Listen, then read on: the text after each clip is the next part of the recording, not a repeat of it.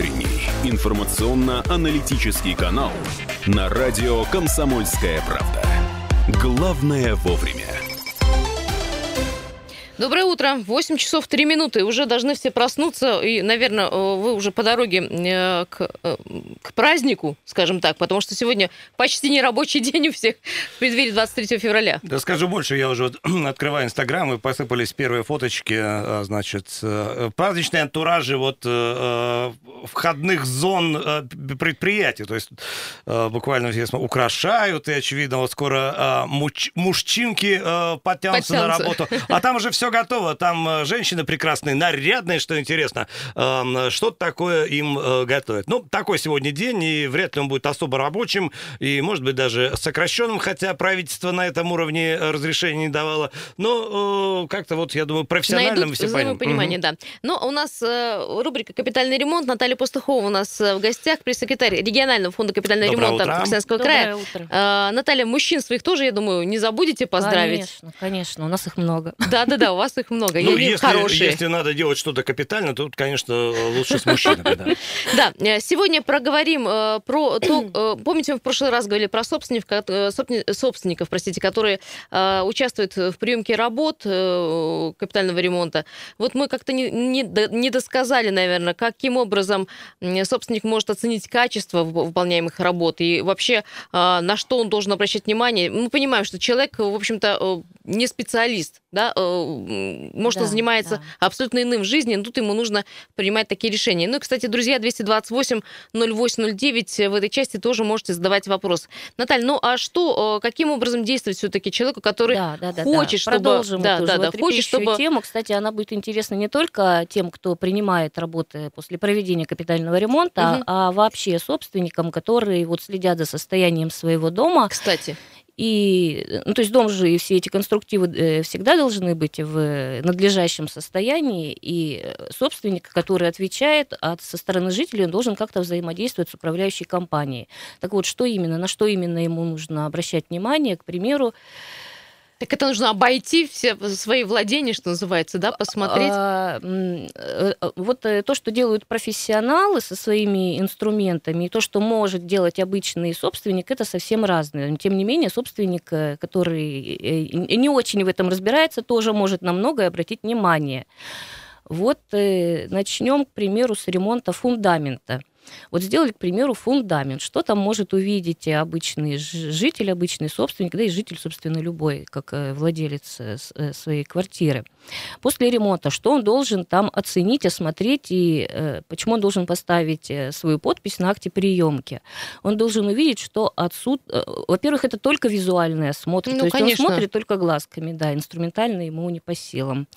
Он смотрит на то, чтобы было полное отсутствие трещин между фундаментом и стеной. Никаких зазоров, дырочек, трещин и наличие отмостки. Вот, отмостка – это такая бетонная или асфальтовая полосочка между рядом с домом по периметру здания с уклоном от здания. Вот, эта дорожка не для того, чтобы мы там гуляли, и уклон там сделан специально. Чтобы вода отходила. Конечно, да, это она оберегает фундамент помещения. Она здания. С уклоном должна быть? Должна быть с уклоном, вопрос. Да. К моему дому. Где уклон? Где уклон, да. Хороший, вот вы уже можете задать вопрос своей управляющей компании. А я скажу, почему так происходит. Может быть, уклон был, но потом, когда управляющая компания делает, ну, ремонт... С веками, в общем, уклон... Дворовой территории, да, они просто заливают уже вот подробную, поэтому вопрос, где уклон к управляющей компании.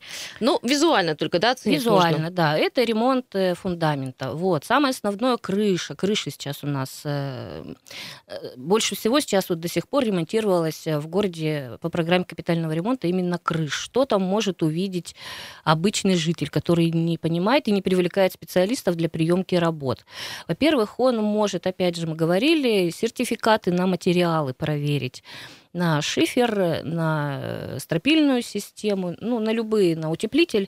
Сертификат должен быть, там, даты соответствующие, характеристики. А какие характеристики написано в проектно-сметной документации? Блин, должны быть у материалов. Видимо, таким все техническим языком написано, что разобраться там можно. Да. Вот в этом можно разобраться.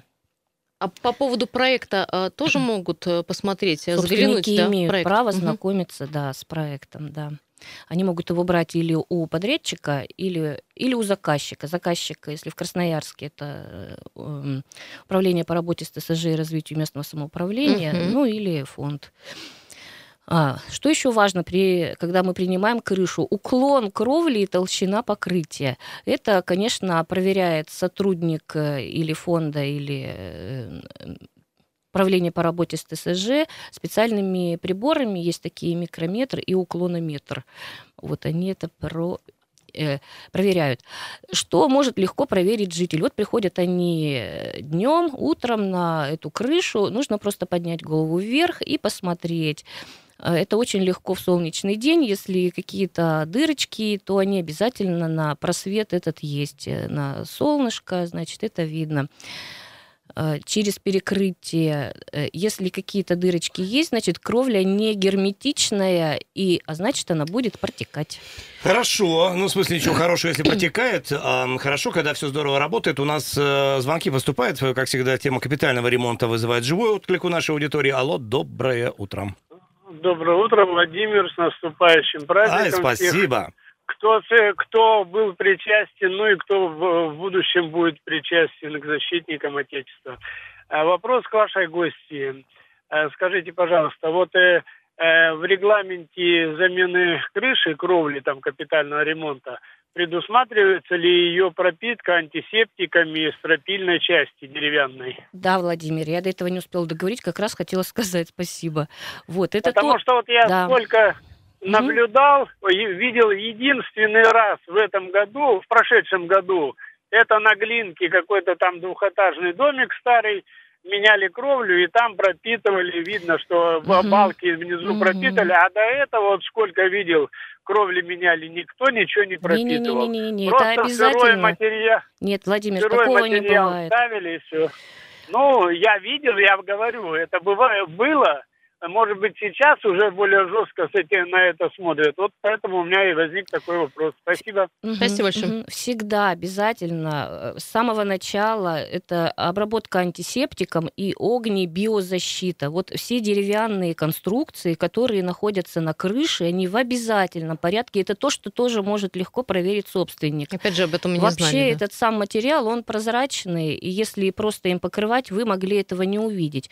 Но сейчас для того, чтобы равномерно это прокрасить, туда какой-то цвет, колор добавляют, и тогда очень хорошо видно прокрашенные, обработаны эти все поверхности. Я правильно понимаю, что в смете это тоже можно было увидеть, да, какие материалы использования, то есть их наличие? Новые крыши без огнебиозащиты не делаются вообще в принципе сейчас, и с самого начала капремонта стропила всегда обязательно обрабатываются этим. Вот может случиться так, если подрядчик не очень добросовестный, что используют материалы не новые, к примеру? Не новые это какие? Не знаю, где-то взяли, откуда-то там стырили, принесли сюда, поставили. Где сэкономили, да. Я не знаю, здесь что там можно такого. Тоже дерево, которое вот там... Вот смотрите, нам не важно, где он взял материал, мы это не проверяем, это его зона ответственности. Нам главное, чтобы то, что он использует, соответствовало всем нормам и характеристикам. Понятно, потому что приемные работы будут рано или поздно, в смысле, какая-то оценка профессиональная, поэтому, может...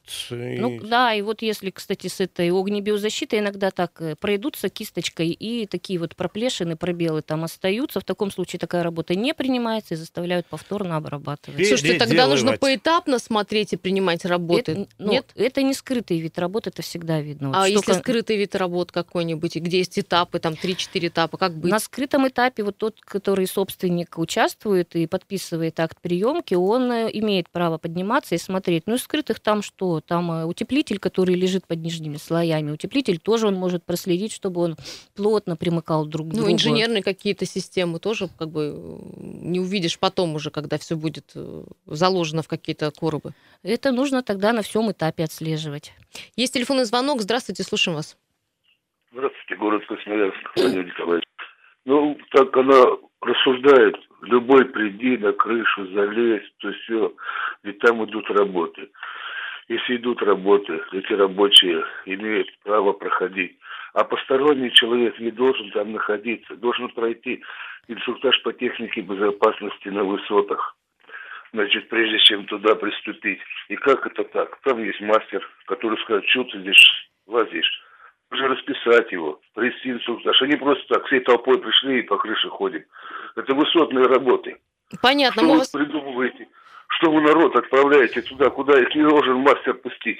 Давайте разбираться, кто имеет право заниматься проверкой. Да, мы сейчас говорим о приемке работы. И тот, кто принимает работы, он входит, является членом комиссии приемочной. И наделен этими полномочиями. Ну, естественно, он имеет право на это, да, право, не обязанность. Не то, что Владимир Николаевич имеет в виду, что каждый там пошел, полез на крышу и посмотрел, как ведутся работы. То есть его этот человек не пустит. И правильно вы говорите, и правильно не пустит, кстати, да. Правильно не пустят, и крыша вообще должна быть закрыта, ключи находиться у председателя дома и у управляющей компании. Да, конечно, там не гуляют. Это определенный человек, да, который был избран и который наделен именно этими полномочиями. Да, сейчас, друзья, уйдем на небольшой перерыв. Далее продолжим наш разговор. Каким образом определить, качественно-некачественно сделан капитальный ремонт и что должен знать собственник при приемке. Об этом чуть попозже. Вайбер, WhatsApp есть +7 391 228 08 09. Туда тоже можно отправлять свои вопросы, если не дозвонились или вас, скажем так, заняты руки. Так, друзья, уйдем на 2 минуты. Вернемся. Утренний информационно-аналитический канал на радио «Комсомольская правда». Главное вовремя. Еще раз доброе утро. Напоминаем, говорим про капитальный ремонт. Хорошие, интересные вопросы по поводу собственников, которые могут участвовать в приемке работ. Как мы выяснили, это не каждый житель многоквартирного дома, а отдельный человек, который, я как понимаю, его выбирают, да, Наталья? Наталья Пастухова у нас в гостях, пресс-секретарь регионального фонда капитального ремонта Красноярского края. Этот человек избранный. Такого человека он или избранный, да. Вот что касается капитального ремонта, это обычно это председатель дома. Но собственники по своему желанию могут любого выбрать, тот, который наиболее разбирается. Опять же, на общем собрании. В теме, на общем собрании собственников, да. Вот был вопрос, а какое участие управляющей компании в этом во всем? Ну, то есть у человека складывается впечатление, которое нам пишет, что вот собственники заинтересованы, управляющая компания меньше всего в этом заинтересована. Управляющая компания должна быть больше всего заинтересована, потому что именно она управляет нашими домами, она отвечает за комфортное проживание граждан в доме. Она вот, наиболее обычно... Должна. Должна, но на самом деле так и бывает. Они наиболее придирчиво принимают работы, там рассматривают каждый уголок, заставляют подрядчиков переделывать какие-то прям незначительные даже части, если им что-то не нравится. Так что они очень даже активно участвуют. Еще был вопрос, а как высказывать свое недовольство проведенными работами? И это письменно нужно делать или как-то? То есть по регламенту как это происходит? Да, мы опять же говорим про приемку, да, после работ. Если человек видит, что ему там что-то не нравится, и он, самое главное, чтобы он мог это обосновать. Не просто «мне нравится, не нравится», а привести какие-то доводы весомые о том, почему вот именно это ему не нравится. Если не нравится, он, конечно, не должен ставить подпись на акте приемки. И без его подписи... А вот это не нравится, он должен в акте или там где-то написать? Должен. Чтобы это не со слов было. Конечно. Это может быть фото, видеофиксация, это может быть акт осмотра, это все что угодно. Ну, да. Например, там, я не знаю, делали инженерные сети, не убрали в короб, да, висят они где-то, болтаются, вот человек недоволен. Да, да. 228-08-09. Говорим сегодня в рамках вопросов фонда капитального ремонта о том, как собственник может участвовать в приемке работ, и про качество капитального ремонта говорим. Здравствуйте. Алло. Еще раз здравствуйте, Владимир. Второй вопрос, который возник тут по ходу вашей дискуссии. В финансовом отношении управляющая компания, которая сильно тоже заинтересована в качестве работ, какую маржу она получает или отстегивает, грубо говоря, грубыми словами, себе при выполнении всех этих работ капитального ремонта? Хорошо. Давайте профессиональными терминами оперировать, без вот этих вот. Это обязанность управляющей компании. Смотрите, с того момента, когда подрядчик заходит на работы в доме, то управление домом передается вот именно этой подрядной организации. С этого момента, с этого дня она отвечает за то, что там прорвет трубу, прольет крышу. И несмотря на то, что они трубы, например, не делают, а делают крыши, прорывают трубы, например. Нет, это уже другая история. Они отвечают за тот вид капитального работ, да, ремонта, на который у них договор заключен, да. А вообще управляющая компания, они и так, собственно, мы им платим, знаете, за текущий ремонт больше, чем за капитальный ремонт. Поэтому это их зона ответственности. участвовать во всем. Еще телефонный звонок, и у меня тоже есть вопрос. Мы рассуждали так, что управлять новым, отремонтированным хозяйством гораздо проще, чем латать дыры бесконечные. Поэтому это они заинтересованы в том, чтобы все работало. Хорошо. Алло, доброе утро. Доброе утро. Слушаем. Да-да, слушаем, да, говорите. Комсомольцев я поздравляю. Спасибо. С советской армией, с Днем Советской армии, военно-морского флота. Здоровья, настроения, ну и активной работы с населением. Спасибо большое. Так, да, чем мы занимаемся? Да, вот активной работы. Я слушаю вас. Девчонки расхваливают наши управляющие компании. Никто не расхваливает управляющие компании. Расхваливайте. Бесполезно спорить, хорошо. Да, не спорим, давайте вопрос, пожалуйста, давайте вопрос, чтобы не затягивать эфир. Тихо, не перебивайте. О. Мы можем вас перебивать, вы простите меня, пожалуйста, можем и перебивать, потому что мы контролируем время эфира. Если есть вопрос, задайте, пожалуйста. Вопросов много. Вот, мы проходили уже не один ремонт, и сегодня у нас тоже подвинулось. Я прихожу в управляющую компанию, с чего будем начинать? Они нас отправляют, идите, говорит, там на Лебедева, с ними там разговаривайте. Вот, и с ними там решайте. Угу. Нас поставили в график на 20-й год и 22-й. Угу. Вот. А какой вид у вас поставили на 20-22? Что? Какой вид работ? Капитальный.